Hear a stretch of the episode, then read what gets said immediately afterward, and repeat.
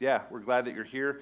Glad that your kids are here. Uh, last week we spent some time praying together, and my kids were asking questions. And just as a resource for parents who are trying to lead your kids on how to pray and, and what are we doing here, um, open up Matthew 6. Uh, there's a lot in there. Just besides the Lord's Prayer that you've heard and grown up hearing, Jesus talks a lot about prayer and what our posture is in prayer, what God's posture is in prayer. And it's pretty uh, helpful in being able to teach that to your kids. So um, I am going to pray here in just a second to open us up. But uh, if you have not been here before, we started this last week and be doing this for a little while. Uh, we're going to have shorter sermons and have more time spent in prayer together. So we'll break up into small groups of three to five, like we did last week. And it worked really well. Um, like that group could hear this group praying and vice versa. And all across this room, what became was like this concert of prayer. It was really, really beautiful. So all are praying at the same time. So there's kind of a lifted voice to heaven. Uh, if you are live streaming, please uh, pray through the prompts with your family, with your kids, or by yourself if you are by yourself.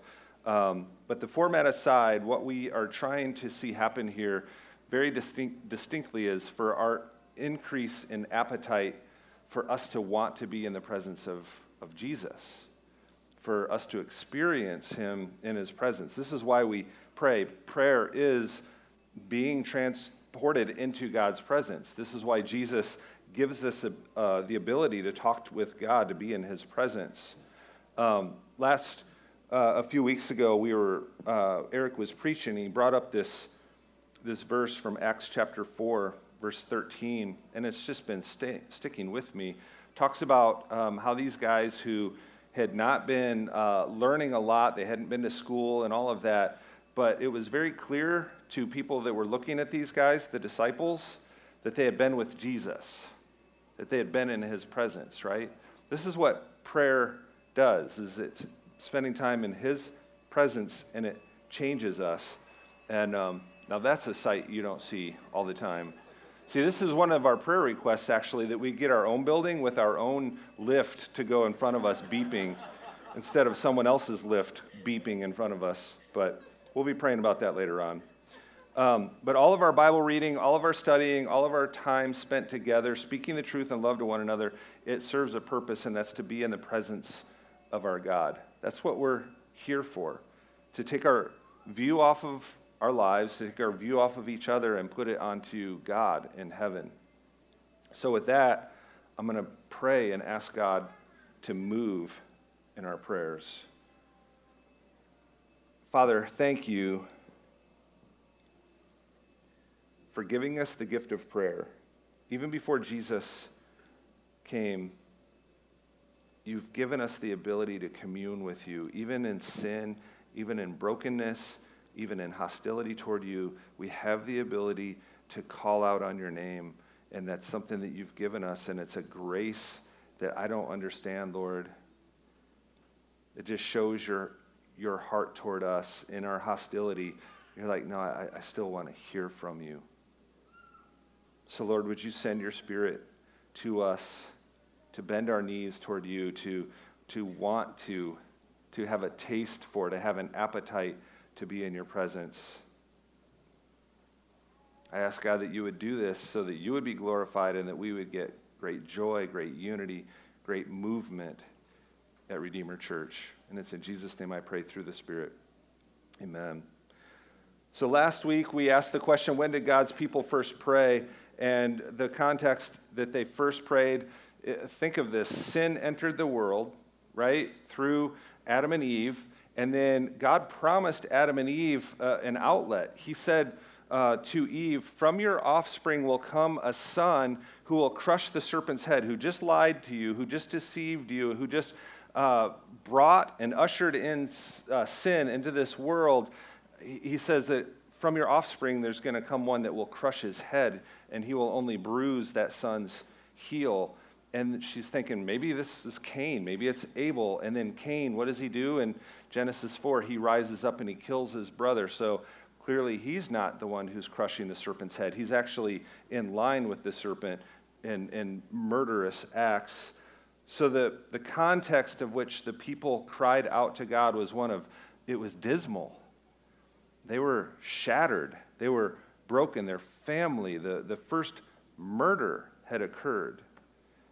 And at that time, Genesis 4, people began to call upon the name of the Lord. So I'm thinking it's pretty doubtful that these people had long, eloquent prayers. Have you ever heard those prayers where somebody tries to teach while they're praying? and they're trying to actually say something to someone else, but they're doing it in the context of prayer. This isn't what's happening in Genesis chapter 4. They're calling on God's name. There's not eloquence. They would have been way too desperate for eloquence.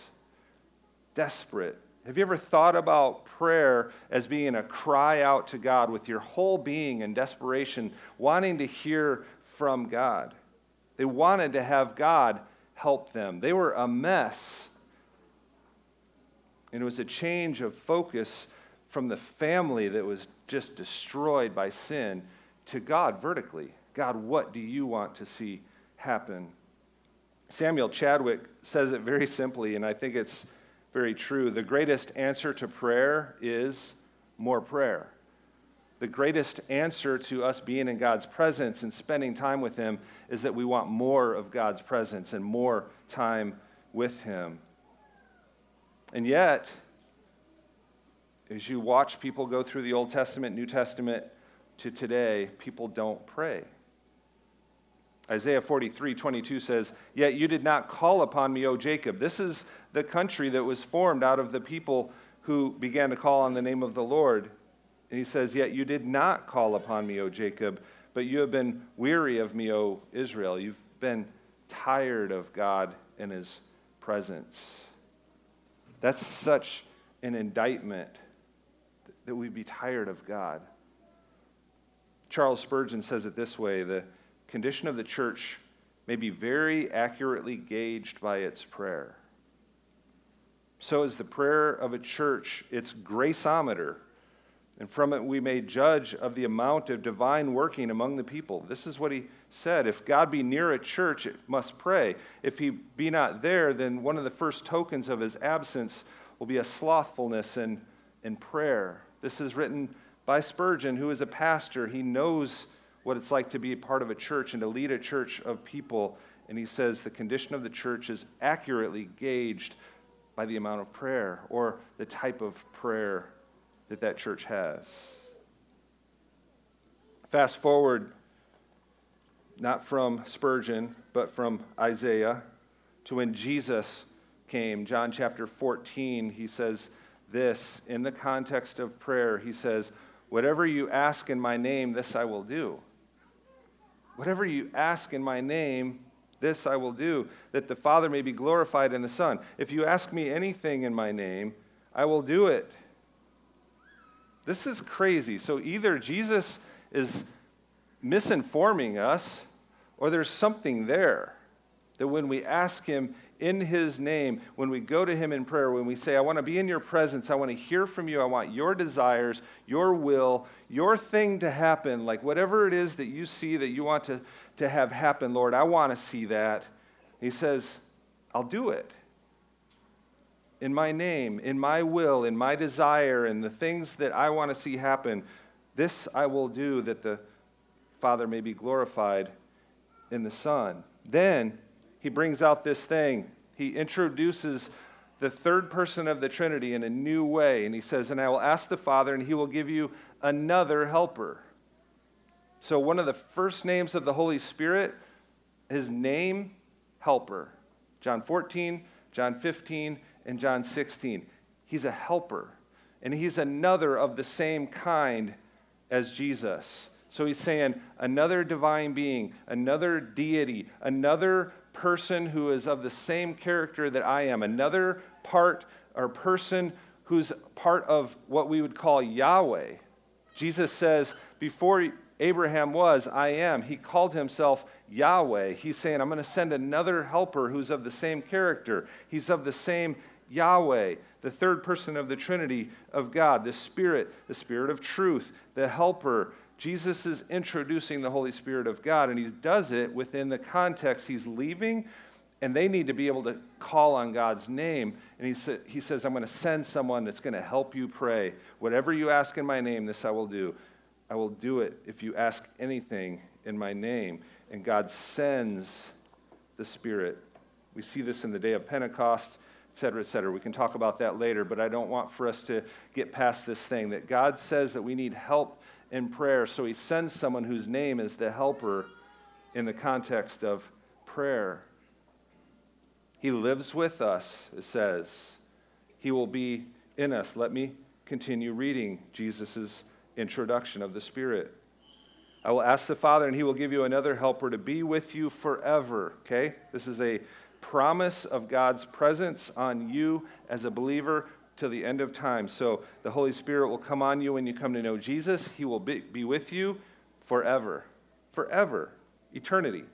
Even the Spirit of truth. Another part of his name is that he is the Spirit of truth. He doesn't lie. There's no shifting shadow in the words of the Holy Spirit, there's no darkness. Uh, the, the Bible says that God cannot lie. Why? He his essence is part of the Spirit of truth. The world cannot receive him because it neither sees him or knows him, but you know him, for he dwells with you and he will be in you. Jesus introduces the person of the Holy Spirit so much so that he says, not only is he going to be with you, around you, but he's going to actually live inside of you. He's going to be in you. Your body then becomes a temple of the Holy Spirit. Your, your life becomes someone where the Holy Spirit lives. He lives with us, will be in us. Then it's just very curious that God wants this depth of relationship with us right? We don't think of it in these terms. We think of it, well, when I pray, I'm going to say these things. I need to make sure I say them so that God hears me. Let's talk about that. Within the will of Jesus, John 16, 7 through 14, we're going to have these up on the screen. Nevertheless, I tell you the truth, it's to your advantage that I go away. This is Jesus speaking. For if I do not go away, the Helper, here's his name again, will not come to you. But if I go, I will send him to you, Jesus' promise. And when he comes, he will convict the world concerning sin, righteousness, and judgment. Concerning sin, because they do not believe in me. Concerning righteousness, because I go to the Father, and you will see me no longer. Concerning judgment, because the ruler of this world is judged. I still have many things to say to you, but you cannot bear them now. But when the Spirit of truth comes, his name again, he will guide you into all the truth, for he will not speak on his own authority, but whatever he hears, he will speak, and he will declare to you the things that are to come. He will glorify me, for he will take what is mine and declare it to you. Okay, there's a lot there. We could unpack this for like books and volumes and days and years. But I don't want you to miss the big thing. He speaks. The Spirit speaks. So you have a people who call on the name of the Lord. It's not a one way conversation. He speaks. God speaks to you. Yes, we have His Word, but also in prayer. He will guide you in this Word, He will guide you in glorifying Jesus. And when he speaks, he doesn't speak on his own authority. You're, you have the authority of the Godhead that is behind him. When he speaks, this is what the Godhead wants you to know. So, what might our response be when God speaks? Maybe to listen? So, what are we doing with all of this? As we've been walking through this time, we have kind of like one main theme that we want to do, and that's to pray like you've never prayed before right? 1 Timothy 2:8 says this, I desire then that in every place that the men should pray, lifting holy hands without anger or quarreling. This is a very interesting movement. God is saying to men specifically, I want you to pray lifting holy hands without anger or quarreling.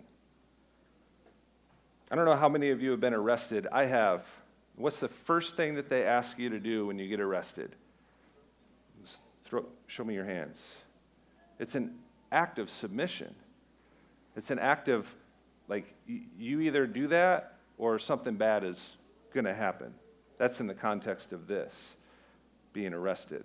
But in the context of prayer, raising your hands, you're saying, God, I want you. I am desperate for you. I need to hear you. Everything around me, it's not helping. I want you. Paul says, I desire men in every place should pray, lifting holy hands without anger or quarreling, not fighting back to God, not pushing against God, but submitting to God. Being a follower of Jesus means that everybody has to leave something to follow Jesus. Everybody has to submit in some way to follow Jesus because he's God, right? He has eternal life. We're hostile toward him. Um, he has the words of life. Where else would we go? He's the key to eternal life. This is Jesus. You know, right now, one of the ways that Jesus teaches us to pray, if you take your kids through Matthew 6, he says, Let your kingdom come and your will be done on earth as it is in heaven. That's a really descriptive phrase that Jesus uses. You know what's happening in heaven right now? Truth is being spoken in heaven right now.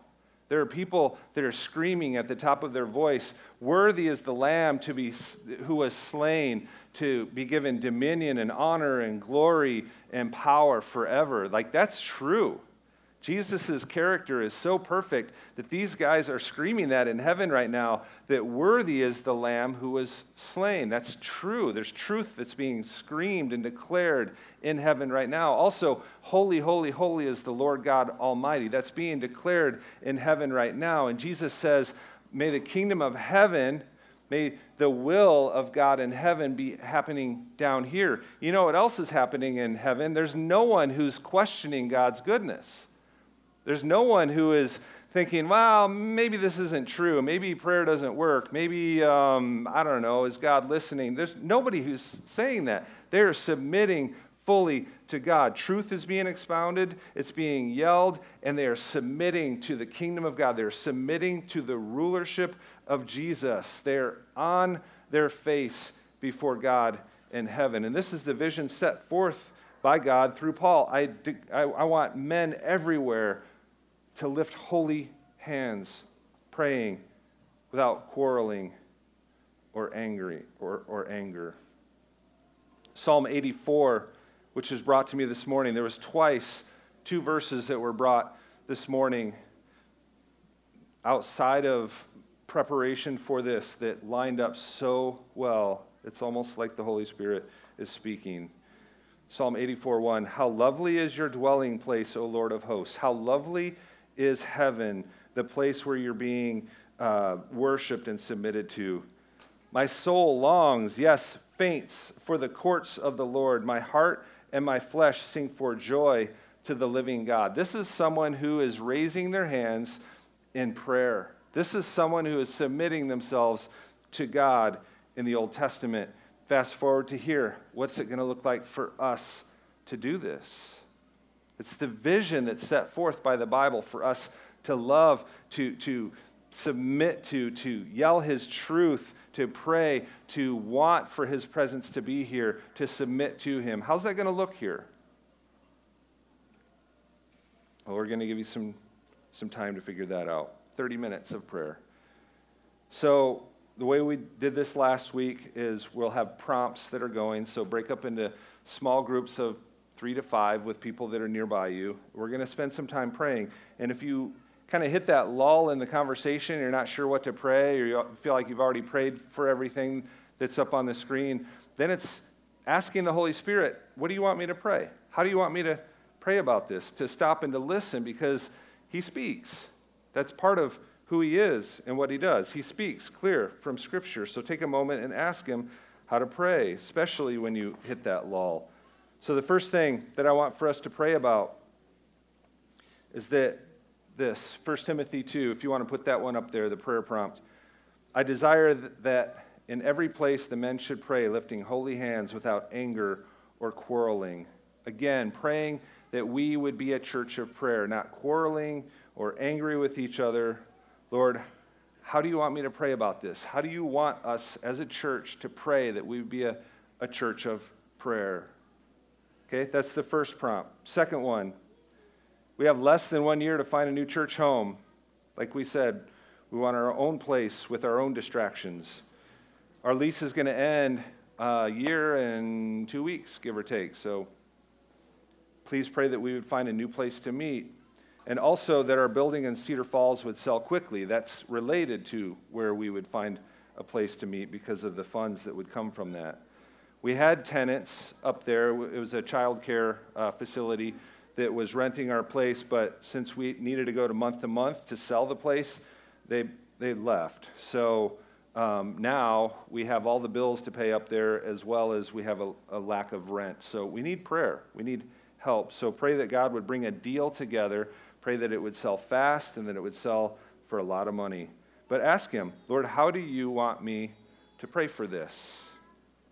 Because He speaks, and it's His will, and it's His desire that we submit to. Third prayer prompt that we would be a church of truth, that God would purge conjecture and assumption, gossip, slander, that we would speak the truth to one another in love. The Holy Spirit is called the Spirit of truth, and He will guide you into all the truth, right? If there's conjecture, if there's gossip, if there's slander, it's probably not coming from Him because He's the Spirit of truth. He doesn't lie. So ask him again, Lord, how do you want me to pray about this? So those are our three prayer prompts. We'll silently change them about every 10 minutes as we're all praying together. But let's just take a half hour and pray and ask God to move on this place. Uh, get together in your small groups and pray. And then at the end of 30 minutes, I'll come up and we'll start communion. I did this last week, and people were like, what? It hasn't been 30 minutes yet. And some people were like, man, I'm really glad he's up there. It's been, feels like an hour. But all that to say is I'll, I'll watch the clock, I'll come back up, transition us into the next part. Thank you.